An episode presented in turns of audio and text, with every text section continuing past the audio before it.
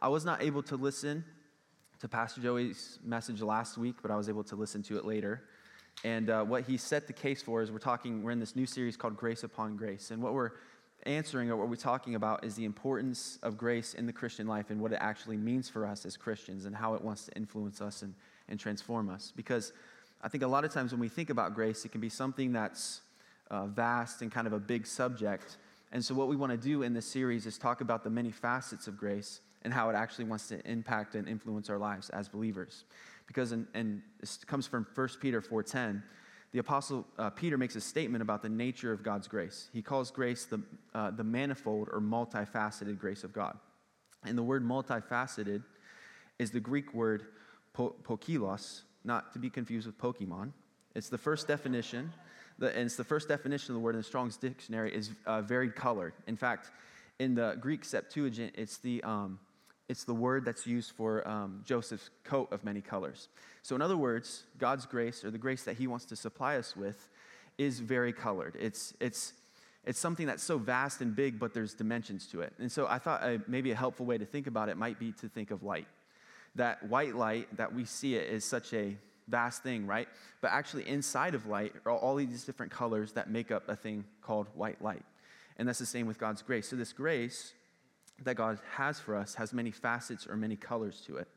And what we want to look today is how this grace helped us. But the, the importance of knowing the different facets of this grace is not just a theological thing. It's not just we're trying to figure out so we can be smarter Christians, but that this grace that God supplies us with is actually here to transform us and it's actually here to do something for us. In Hebrews 4:16 it says that the God's grace that we're to approach God's uh, throne of grace with confidence in our time of need.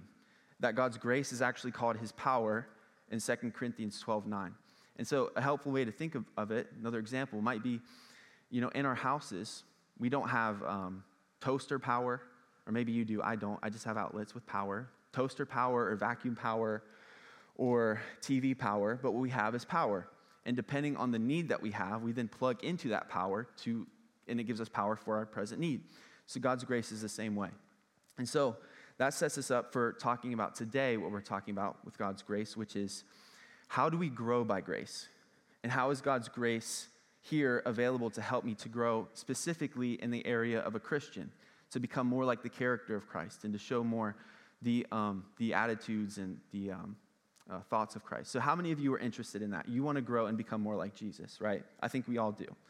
But because we, we all have a nature to grow, we all have a desire to become something more. In fact, in the beginning, when God made Adam and Eve, he told them to be fruitful and, and to multiply and to fill the earth and subdue it. So, in other words, grow, grow, multiply, go forth, do things. And we know how to do things, and so we do them. And we know how to grow businesses, how to grow families, how to grow ministries. But when it comes to, so we look at our outward world and we feel like we're having success maybe a little bit, or we look back on our past success and feel like, feel good. But then we look on the inside and we look at our spiritual growth and maybe feel like things aren't progressing as quickly as, as we might hope.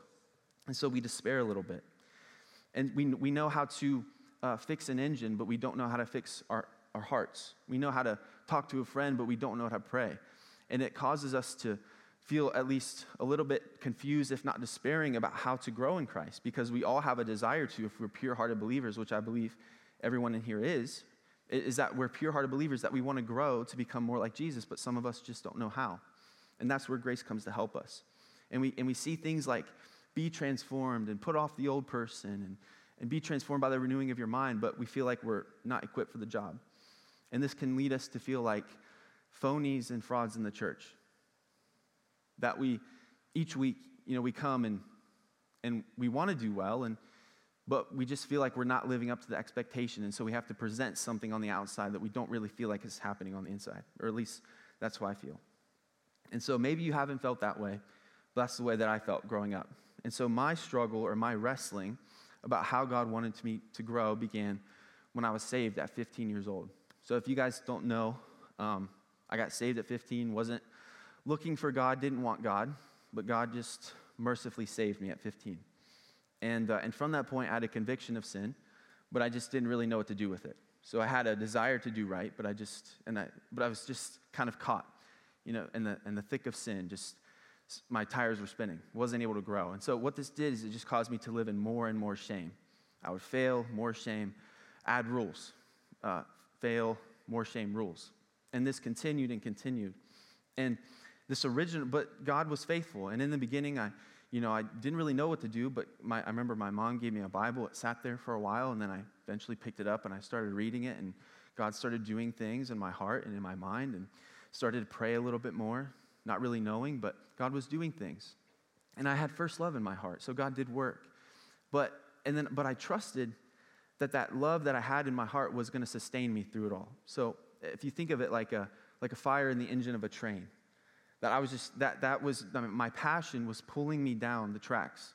It was it was moving forward, but I was trusting that that fire was never going to go out, that I wasn't going to have to do anything to to supply it. But I found quickly that my heart did grow cold and my passion did wane. And so I started to freak out. And I realized that if I didn't do anything about my, my internal world, that maybe I was going to come to a complete halt. And so what I did is I swung back the other way. Because before, what I had been focusing on is just trusting that God was going to do it all for me. But then I swung back the other way, so it became really legalistic. So I'm going to read my Bible two hours a day right? I'm gonna, I'm gonna fast once a week. I'm gonna read one book a week. I'm gonna do all these things. But the, that, the spiritual equivalent of that is like never running, you know, once in your life and then trying to run a marathon the next day. You're setting up for, yourself up for failure. And obviously, I failed, and I failed a lot. And I think it's something that, uh, that we see in the Bible too.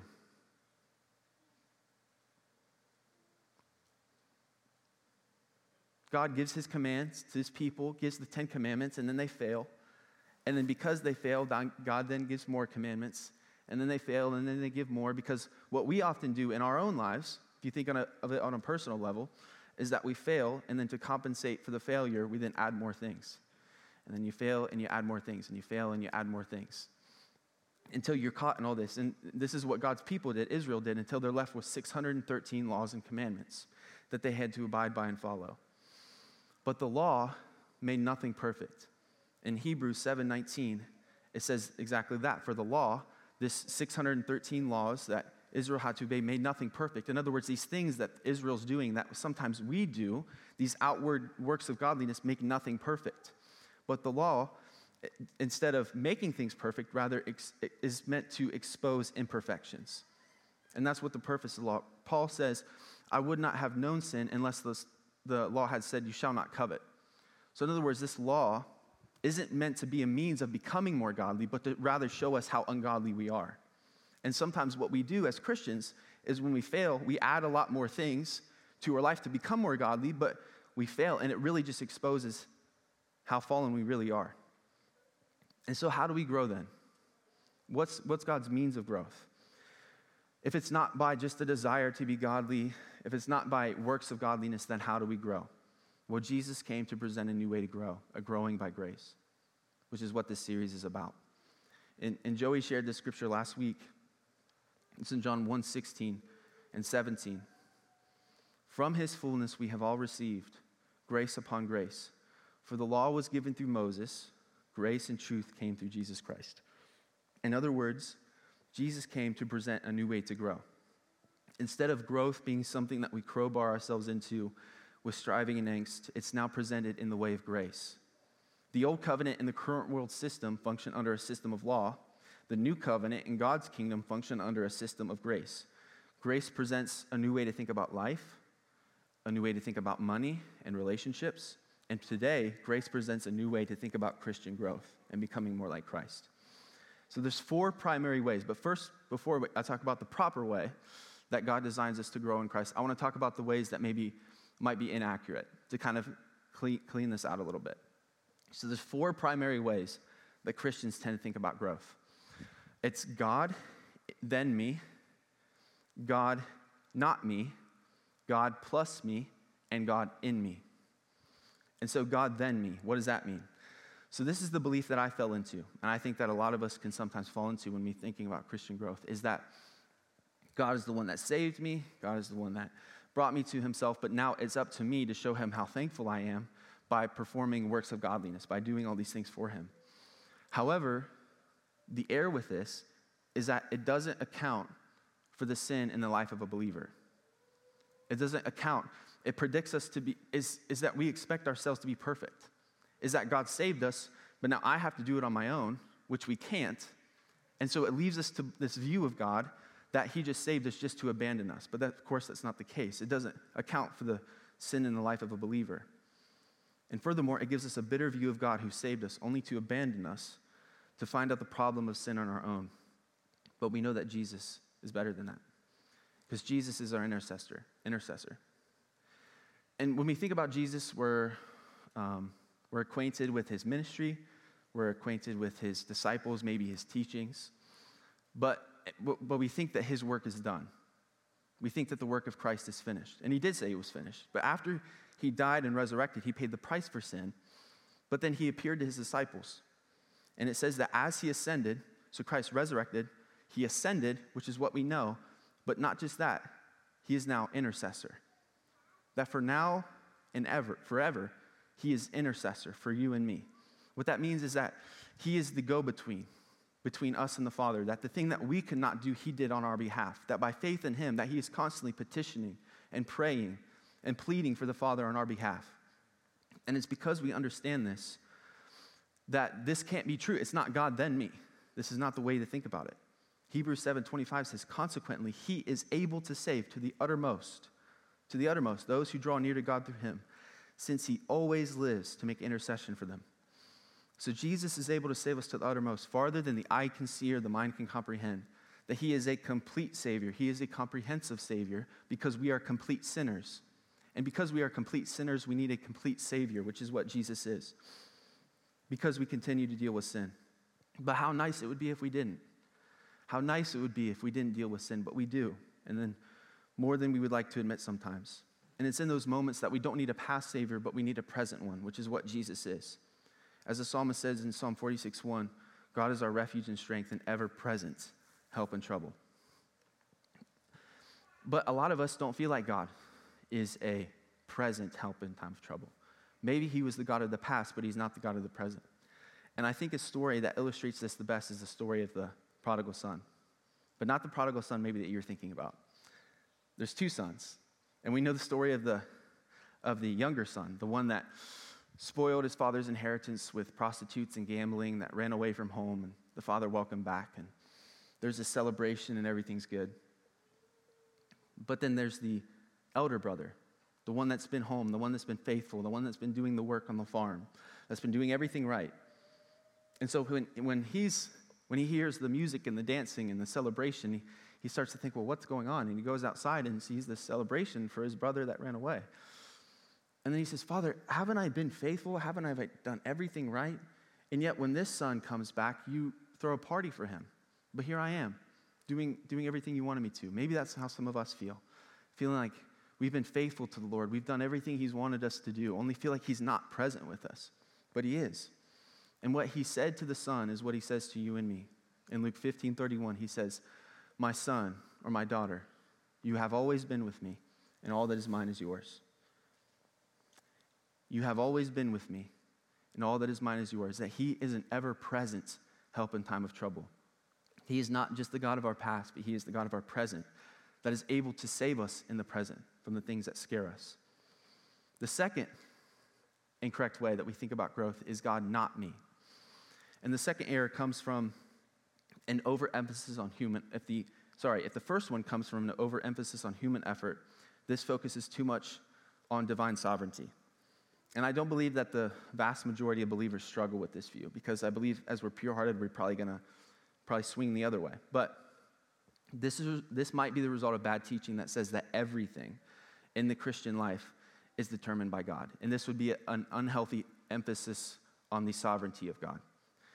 And this is the result, uh, yeah, un- unhealthy emphasis on the sovereignty of God. But the scriptures say continuously that we have to give an account in the day of judgment for the things that we have done in the body, meaning that what we determine to do with our lives matters tremendously to God. In Matthew 25, it talks about that there will be a great white throne judgment and that there will be a separation between the sheep and the goats, which is what most of us think about when it comes to judgment that there's Christians and non Christians and we'll be separated. those who belong to Christ and those who don't. But what we don't often account for is that there's a second judgment for Christians based on what we have done as Christians in Christ's name. This is what Jesus says in, in Matthew 10 42. And if anyone gives even a cup of cold water to one of these little ones who is my disciple, truly I tell you that person will certainly not lose the reward. Hebrews 6:10 God is not unjust. He will not forget your work and the love you have shown him as you helped his people and continue to help him.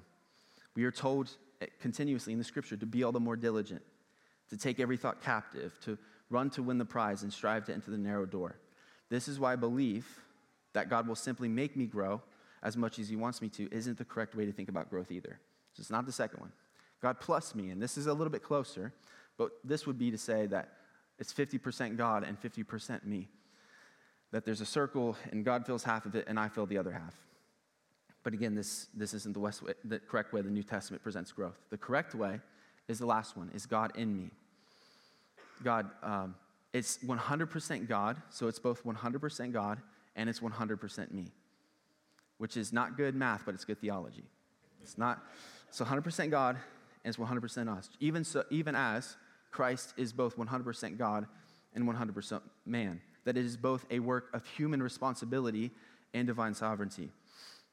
Jonathan Edwards, the preacher and leader of the uh, Great Awakening in the 18th century, called our growth in Christ both wholly passive, not holy, uh, W H O L L Y, wholly passive and wholly active. That it is both completely us and completely God, God in me. And there's sep- several scriptures in the uh, New Testament that illustrate this. And you can pull all those down.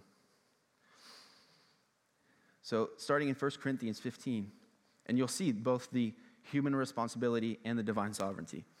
But by the grace of God, I am what I am, and his grace to me was not without effect. No, I worked harder than them all, so that's the human responsibility, yet not I, but the grace of God that was with me. Divine res- sovereignty. Philippians 2. Therefore, my dear friends, as you have always obeyed, not only in my presence, but now much more in my ab- absence, continue to work out your salvation with fear and trembling. So there's the human responsibility, for it is God, there's the divine sovereignty, who works in you to will and to work according to his good pleasure. In Colossians, to this end, I strenuously contend with all the energy Christ so powerfully works in me. So we can see this, that it is both God in me, and it's both a matter of uh, divine sovereignty and human responsibility. Um, pastor and author Dane Ortlund says this about Christian growth Your Christian growth is a matter of divine grace. You cannot crowbar yourself into growth, you must be lifted into growth. But the divine grace that brings about change is a divine grace that fuels and fills our own efforts, for we are in his Son. All right, so practically, what can this look like? What can this look like to live both with human responsibility and divine sovereignty, understanding that it's God that makes us grow, but we participate? Is that maybe you get up in the morning and you have a lot of things ahead of you, right? You have the checklist, you have all these things, and you look at your day and it's overwhelming. And then you pray and you say, God, I'm, I'm trusting that I need your grace. I need your grace today, all along the way. That I have this going on, I have this going on. and so as you go throughout your day, by faith, you're looking for God's grace. You're praying for His grace. You're asking for wisdom in conversations. You're trusting by faith that His grace is with you as you go throughout your day. And then by the end of your day, you're able to look back on the fruit of it and you say, God, thank you that your grace was with me, that you were helping me and supplying me, and, and you were the one sustaining me. That it is both that we work by faith trusting in his grace, that it is both a work of divine sovereignty and human responsibility. And it says that we are in Christ. In Christ. And Joey was talking about this um, as he opened up, that we have died. It says in Colossians 3 For you have died, and your life is now hidden with Christ in God. In other words, our life has been swallowed up by God, engulfed in God. Constantly in the letters of the New Testament, we see the language of being in Christ but just as with Christ, but not just with him, but in him. In fact, this is the greatest truth about our identity. In, in, Galatians, there is neither Jew nor Gentile, neither slave nor free, neither male nor female, for you're all one in Christ Jesus. So the greatest thing about us is not our race, our economic status, our gender, but the greatest thing about us is our identity in Christ, is that we are in Christ. And so if you think about your life as like an onion, right? You have the outside shell, which would be like your personal interests, you know, the movies you like to watch or something.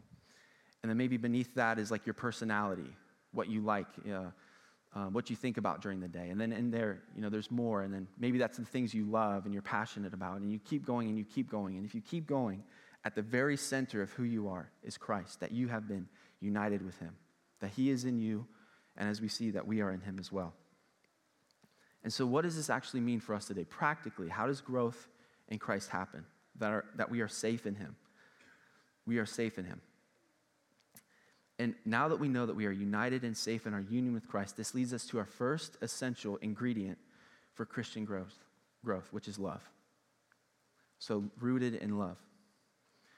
One author says this about the relationship between love and Christian growth. We grow in Christ no further than we enjoy his embrace of us. We grow in Christ no further than we enjoy his embrace of us. The Puritan uh, John Owen said this about the eminence of God's love. He says, So much as we see the love of God, so much shall we delight in him and no more. Every other discovery of God without this will but make the soul fly from him. But if the heart be once be taken up with the eminence of the Father's love, it cannot choose but be overpowered, conquered, and endeared unto him. This, if anything, will work upon us to make our abode with him. What this is saying is that as much as we delight in God, directly correlates to as much as we will grow in God. And that there's many things about God that are great, his holiness, his wonder, his majesty, but it's his love that draws us to him and causes us to be rooted in him. Love is the most essential and nutrient for Christian growth, and we see that in Ephesians 3. I pray that you, being rooted and firmly established in love, so there it is, may be able to comprehend with all the saints what is the length and width and height and depth of God's love, and to know Christ's love that surpasses knowledge, so that you may be filled with all the fullness of God. This scripture informs us that before anything else, to be rooted and firmly established in love. And that, like any tree that's going to grow successfully, it depends on the root system. The healthier the roots, the better the fruits. What Christians often mistake, what the Christians, the mistake that we make is that to see root problems, is to see root problems in our life and think that it's strictly a fruit problem. But it's not the fruits, it's the roots. And if we have healthier roots, then we'll by nature have healthier fruits. And the fruits that we're talking about are the fruits of the Spirit love, joy, peace, patience, the character of Christ that we want to exemplify and show. And so by nature, we know that it's a root problem. And so if you're not producing the fruit of the Spirit in your life, the most likely answer is that you, you aren't drawing strength and nutrients from the love of God in Christ. We can only ascend uh, as high in God as we are deeply rooted in the love of God. We can only ascend as high in God as we are deeply rooted. And when our roots go deep into the love of God, they're going deep into God Himself because God is love. In 1 John 4, it says that God is love. That love is not something that God has, it is something that He is. That if you were to touch God, you would be touching love. Thomas Goodwin said that Christ is love covered over with flesh. When Jesus loves, Jesus is being Jesus. And because this is who God is, this is who we're, we're made to be. And this explains why the deepest longing of our hearts is to be completely loved and accepted for who we are because we're made in his image and we know that something's wrong. We understand something's wrong. That's why we all desire that. And that's why it's the most essential nutrient for Christian growth, is because it's where we came from and it doesn't feel right unless we get back there. And it says in the scripture that we are not just to think about it, but that we are to know it experientially. Because there's some things that, that you can only know. There's only some things you can know. Like, how do you explain a sunset to a blind person? Or how do you explain, those of you your parents, the first time you had your child, that feeling that you felt? How do you explain that? You can't. There's only some things that you can experience. God is not only pleased to love us, but receives pleasure when we understand how much He loves us. And it's this experiential knowledge of God comes to us in the person of the Holy Spirit. Titus says, Titus 3, He saved us through the washing of rebirth and renewal by the Holy Spirit, which He poured out on us, which He poured out past tense, on us generously through Jesus Christ our Savior. And then Romans 5, and hope does not put us to shame because God's love has been poured into our hearts through the Holy Spirit who has been given to us, has been poured into our hearts. So if we are a Christian, we then have the Holy Spirit who is called the love of God. We have the love of God available to us. And I want to share a story. So I kind of shared my um, experience at the beginning of uh, being a young believer and then struggling with shame and all this stuff. Um, and I hesitate to share the story because um, it's personal to me, but I believe it's important to what we're talking about. So, in that season, I was, again, struggling with sin, struggling to how to grow as a Christian, I guess. And I remember, I don't really know how or why, but every night I would pray for the baptism of the Holy Spirit. And I didn't really know what I was praying for, but I just wanted, I wanted the God in my head to get in my heart. I, I wanted to experience this God that I heard about. And I knew that he was real. And I knew that there had to be more, that he was alive today. And if he's alive today, I want to know him. I want to know him in my heart. And so every night I would pray that. And I remember I was in youth group here, and um, we went to um, uh, youth conference. And I went there uh, the first night, just riddled in shame. And I talked to this one guy. He's a, he's a leader at the conference. And I just remember looking into his eyes, and I was like, there's something about him. Like, I, don't, I can't really tell what it is, but I just see something in his eyes. And so he, we, he and I kind of formed a bond. Maybe I think we talked a little bit. He was from Nebraska, so we talked about Nebraska football and Ohio State football. And, and then it t- came time for worship, so I came up front, and I'm worshiping, still dealing with things. And then I feel him come behind me, and he prays for me, and he gives me a prophetic word. So the Holy Spirit had given him a word for me, and it was exactly what I needed to hear.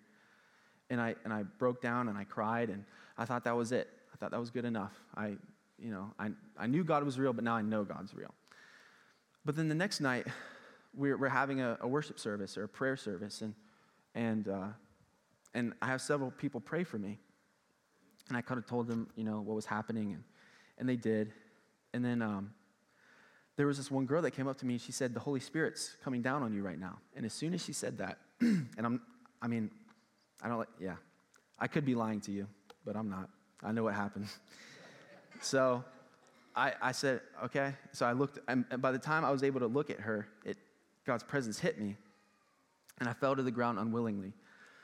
And I just, I can't explain it other than like if life were a substance, which I know that Christ is, it filled my heart. And the God of my head now became the God of my heart. And that was through the Holy Spirit. And see, you don't need an encounter like that to know that the Holy Spirit is with you or to know his love. Because when we're talking about the experiential knowledge of the Holy Spirit, it's much more. And since I've had that encounter, I still struggle with understanding that God loves me. So that's not the answer. The answer is to know that the Holy Spirit is in you. And because he's in us, it's not just emotions, it goes past emotions to something that the old timers called affections. It's these things that the, the will, the volition, uh, of, of our internal motives, the things that we think about and, and what we're processing, these affections in our heart. And so Paul is praying here. He says that this, this love that you know about, he's praying that it goes from your head to your heart. And it says that when this happens, that we'll experience fullness. In other words, the person that you want to become, the person that God created you to be and predestined you for, is the person that's formed in love.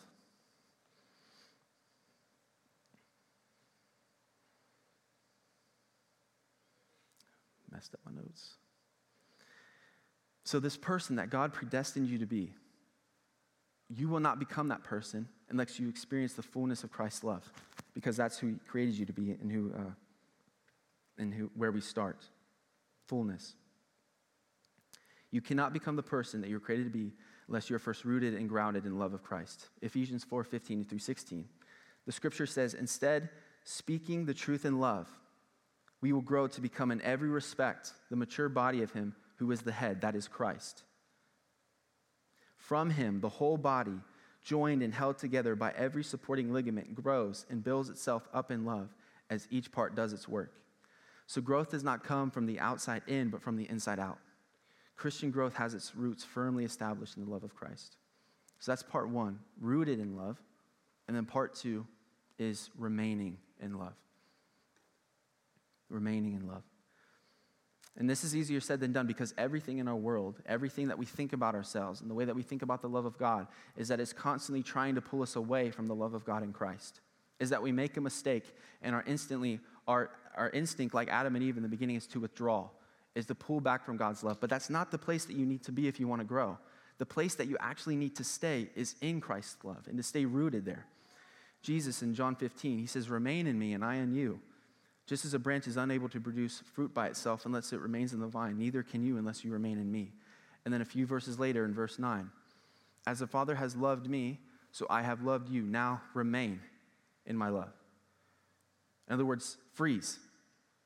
Stay. Don't move. Stay where you are. And it's, I was going to call this the work of abiding because abiding is work. Sometimes it takes everything in us not to move away from where we already are in Christ. But it just makes sense if we abide in Him that we can do nothing apart from Him. So if we're going to grow, we have to stay. And what He's saying here is that you have to stay not only rooted, but remaining in my love. But what often happens is that we, you know, we experience God's love and then we think we need to add to it, or that we need to do something to, uh, to make Him feel a little bit better about the decision that He made for us. But what Gal- uh, Galatians says, 3 3, how foolish can you be? After starting your new lives in the Spirit, why are you now trying to become perfect by your own human effort?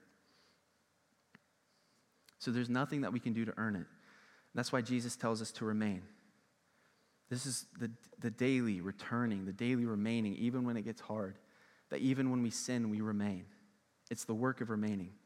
And that, that the ship of his love has sailed, that it's, it's staying, that his love is, he's already made his decision, and there's nothing we can do about it just as loved as we are now, as, as, as much love as we will ever be.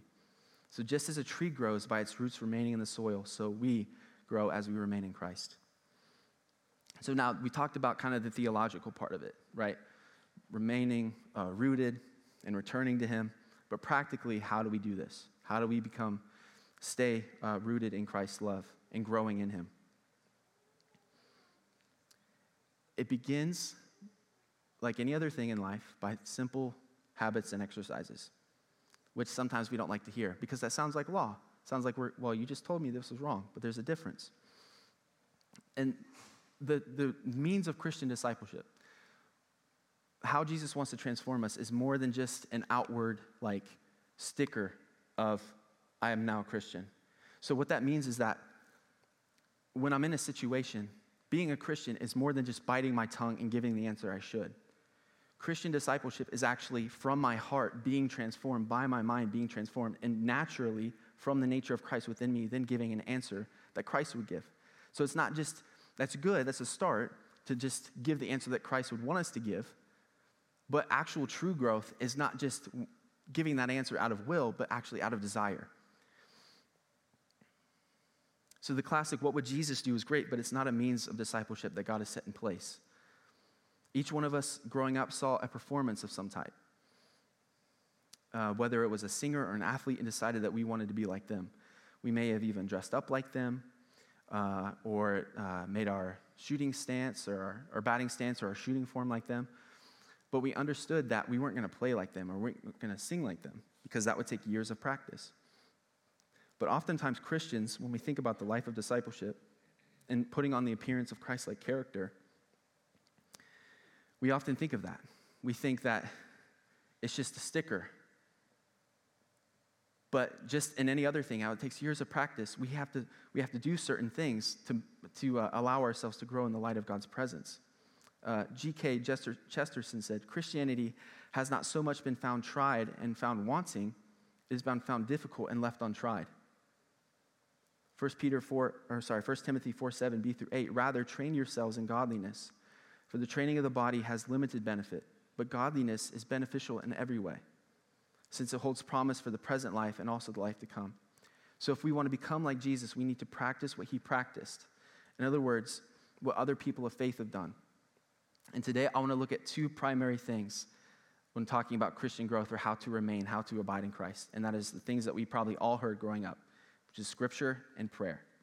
And these are just not things that you're just told to do in church, but these are things that actually have real means of changing us.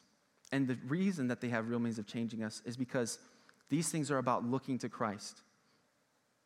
Remember that growth is not something that, is, that entirely involves God and entirely involves us.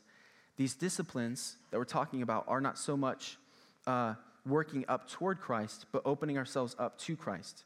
Spiritual disciplines are like windows into our soul. By actively looking to Jesus, we abide in him. It's by looking at Christ that we remain and therefore grow. It's through these disciplines that we open our souls to the light of God and he is able to make us grow, just as sunlight does to a tree. Psalm 34 5 says that they looked to him and were radiant. In, in Hebrews, it says to fix our eyes on Jesus, the author and perfecter of our faith. In the same way that growth for a tree doesn't come from looking inward to its own resources, but by looking up and opening to the sun, so is ours in Christ. And it's through these disciplines, not so much a working up toward Christ, but what they do is they open the windows of my soul to the light of Christ that's already available to me. Remember, He's always with us. We are united, He is in us. And it's through these disciplines, we're not working toward Him because He's already with us, but rather we're opening. We're allowing the light of His presence to come into our hearts and to make, make these things grow. So we're rooted in love. And as we do these disciplines, what we're doing is we're looking at Christ. So we're looking at Christ. The, the Scottish pastor, Robert Murray, said, For every look at yourself, take 10 looks at Christ. As we have seen, Christ is always available and present, but we are not always available with Him or not always aware of Him. It's through these simple disciplines that we actively look at Jesus. So, looking at Jesus through the scripture. So, the first way that we gaze upon Christ, that we open our souls to his light that allows us to grow, is through scripture. Jesus himself is called the Word of God. We look at the Gospels and we see how he thinks and how he works, what's important to him. But it's not just in the New Testament, but it's also in the Old. Jesus said that you search the scriptures because you think that in them is eternal life, but it's these that testify of me. And in Luke, after Jesus resurrects, he appears to some disciples on the road to Emmaus, and he's disguised himself. I don't know what he looked like, but Jesus has a sense of humor because he says that he was going to let him go to the next town and he was going to act like, and they're like, oh, no, stay. And he's like, okay. So he tells them, and he, oh, he says, how foolish you are. That, and then he, he opens their eyes to slow to believe that all the prophets have spoken. Did not the Messiah have to suffer these things and to enter his glory? And beginning with Moses, so beginning with the Old Testament, the law, and all the prophets, he explained to them the things concerning himself in the scriptures. So Jesus is the story of the Bible. He is not a part of it, he is the whole thing. From beginning to end, that he is in the story of Abraham and Isaac, that he is in Daniel and the lion's den, he's in the story of Joseph and the Passover lamb. He's this bronze serpent, that the whole thing is about him. And so in John 5, he says, You search the scriptures because you think that in them is eternal life but they witness of me. They witness of me. So, what Jesus is doing is he's correcting when we have just an informational view of the Bible and not a relational view. That is through the scriptures that the idea of Christ then becomes real, that we, the window through which we reach hold and grab hold of him, that he becomes real and something concrete that we can hold. If we want to find Jesus, it begins in his word. The Bible is Jesus in print, as I've heard it said we gaze and grow as we look upon Christ and His Word, not only, on a pract- uh, not only that, but on a practical level. The Word of God is sustenance, it's food for our soul, and that's how we grow. And you can see that in 1 Peter 2. Therefore, like newborn infants, desire the pure milk of the Word, so that by it you may grow in respect to salvation. F.F. F. Bosworth said Most Christians feed their bodies three hot meals a day, and their spirit one cold snack a week, and they wonder why they're so weak in faith. Um, there was a, a, a person that's been uh, especially influential for me in my understanding or my desire to grow more in the Word of God is a Chinese missionary, not missionary, he's from China, and Brother Yun. Have you guys, anyone ever heard of Brother Yun? Yeah? He's my favorite. So I remember I read that book twice in high school. It's called The Heavenly Man, if you want to read it. So pretty much he's 15 years old, and this is in, in the, uh, in communist China. He's still alive today, and there's no Bibles. He's 15 years old. His family doesn't know anything about Christ or anything. Uh, his dad is sick and bedridden, and his mom can't read. And, uh, and his mom's actually suicidal, and she's getting ready to hang herself because she's thinking, My husband's going to die. I have no one to provide for me. Everything's a waste. And as she's getting ready to hang herself, she hears this audible voice. It tells her that Jesus, I'm Jesus Christ. I'm going to heal your husband. And of course, she then hears this voice. She goes and tells her kids, and she says, We got to pray for your dad. So they go in and pray, and he's healed. So Brother Yun now knows that there's a God. And again, he's 15 years old, but there's no Bibles. There's no Bibles in communist China. And so what he does is he begins to pray and fast. So he eats just one bowl of rice a day for 60 days, just praying and fasting, asking God for a Bible, asking God for a Bible. Desiring and hungering, hungering for the Word of God, wanting to know more about Jesus. And then one night he has a dream. And in his dream, he has a, a man come to him, smiling, carrying a loaf of bread. And one of these falls out, and he picks it up and then gives it to him in his dream. And then he wakes up from his dream, and he hears a knock at the door. And he goes to his door, and there's a man there that hands him a Bible through the door. And then he then took that word and he read it. I can't remember how fast, read it so fast. And then he said, Well, I don't want to just read it. So he started memorizing it. And he started with the Gospel of Matthew. He memorized one chapter a day and he, until he got to the end of Matthew. And then God spoke to me. He said, Go to the west and to the south and preach my gospel. And he went out. And so it's not just so much a discipline, but what's so impressive to me is that I've seen this man. He is the most joyful, life filled person. It says that even when he was in prison, when, when he got a Bible, he would memorize the book of Hebrews and the book of Ephesians and to have these things to strengthen him. And he's the most joyful person. You guys can look him up on YouTube, Brother Yun. So, the first way that we gaze upon Christ is through the scriptures. The second way that we gaze upon Christ is through prayer. And prayer is the purposeful setting aside of everything else that we can gaze at Christ and look to him. And 2 Corinthians 3:18 says, "So all of you who have had the veil removed can see and reflect the glory of the Lord, and the Lord who is the Spirit makes us more and more like him as we are changed into his glorious image." And so I don't think of any other I can't think of any other story more uh, impactful when it comes to this is the story of Mary in the New Testament. It says that she was seated at the Lord's feet listening to his word, that Mar- Martha was worried and bothered about all the preparations, all the things that she had to do. But Mary understood that when Jesus is in the room, Jesus is the priority. And so I think that's a lesson for us. And I know it's a lesson for me that I think about the many things I have to do. And I think, let's get those things done first, and then I'll spend time with Jesus. But what Mary showed us is that first Jesus, that when He is in the room, He is the priority, and everything else will take care of itself. Seek first the kingdom of God and His righteousness, and all these things will be added to you. So these two practices, Bible and prayer, it's, I've heard it said it's like inhaling and exhaling. It's like uh, two, two uh, wings on a plane. It's been said all word and no spirit will dry up, all spirit and no word will blow up, but both word and spirit would grow up. It's through these simple practices that we open our souls to the ever present Christ who is able to transform us by his Spirit and by his word. And like Joey was saying, talking about time, I heard a story about a man that, uh, that was a Christian by, by name, but maybe just went to church, didn't think, wasn't ha- having his life transformed. And he told his pastor, he said, Yeah, well, if I was a pastor, you know, I would have all the time in the world and I could spend as much time as I, with God as I want. And the pastor responded to him and challenged him and said, Well, I often, I found in my life that I make time for the things I value most. And the man was challenged by this. This is a true story. And so he decided, you know what I'm going to do is I'm going to buy a chair. I'm going to buy a recliner. And so he bought a recliner, a comfortable one, and he determined that every day he was going to spend 20 minutes with God in the Bible and prayer before, before work. And so he did that every day. It became a habit, a routine in his life. And first, there was negligible growth, not really much at all. But as he was consistent, as he continued to do it, he, people began to see change in him. People began to see that he was kinder, and he even noticed these things in himself at work. People started to call it out until he was eventually promoted in his company, and, and things started going well for him.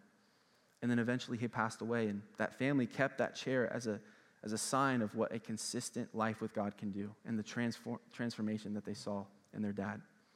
So, great growth in Christ comes by grace. We don't become more godly by doing more godly things. We have been forgiven in Christ, brand new creatures, the old gone and the new is here. We are forgiven. But the gospel is not just good news for the future life, but for the present life. It's good news that we can change, that we don't have to be who we used to be, that we can grow. The same grace that saved us is the same grace that transforms us. People who we can become people, new people, people who are pleasant to be around, people who are happy, people who are joyful, who are peace, that we can become those kind of people people who don't look like the world, people who don't complain. Because we are not confident in ourselves and our own ability, but we see Jesus, our forerunner and the one who has gone before us, the, our champion who has tasted death for us and came out victorious. And it's as we stubbornly plant our roots in love and look to bask in the light of Christ that we become more like him. So, what we need to be is people who continuously and courageously return to Christ every day putting ourselves before Him through scripture and prayer, looking unto Christ, because it's when we do that that we're transformed. And that even when we sin, even when we're happy, when we're joyful, when we're sad, doesn't, rem- doesn't matter. We consistently and continuously return to Christ to look at Him and to be transformed by Him, bringing our sin, bringing our failures, bringing everything we are. And Paul says this to finish not that I've already obtained this, so not that we have already become what we want to become, or have already arrived at my goal, but I pressed on to take hold of that for which Christ Jesus took hold of me. Brothers and sisters, I do not consider myself to have yet taken hold of it, but one thing I do, forgetting what is behind. So we need to forget what is behind straining toward what is ahead, pressing on to the goal to win the prize for which God has called me heavenward in Christ Jesus. So let's forget about our mistakes. Let's look, forget about the things that we've done. Let's forget about all the things that we are, and let's look to Christ. Let's be rooted in His love and not let anything in the world pull us from it. And it's as we do that and open our souls to Him through the Word of God and prayer to bask in His light that we will grow and become everything that He wanted us to be, wants us to be. All right, let's pray.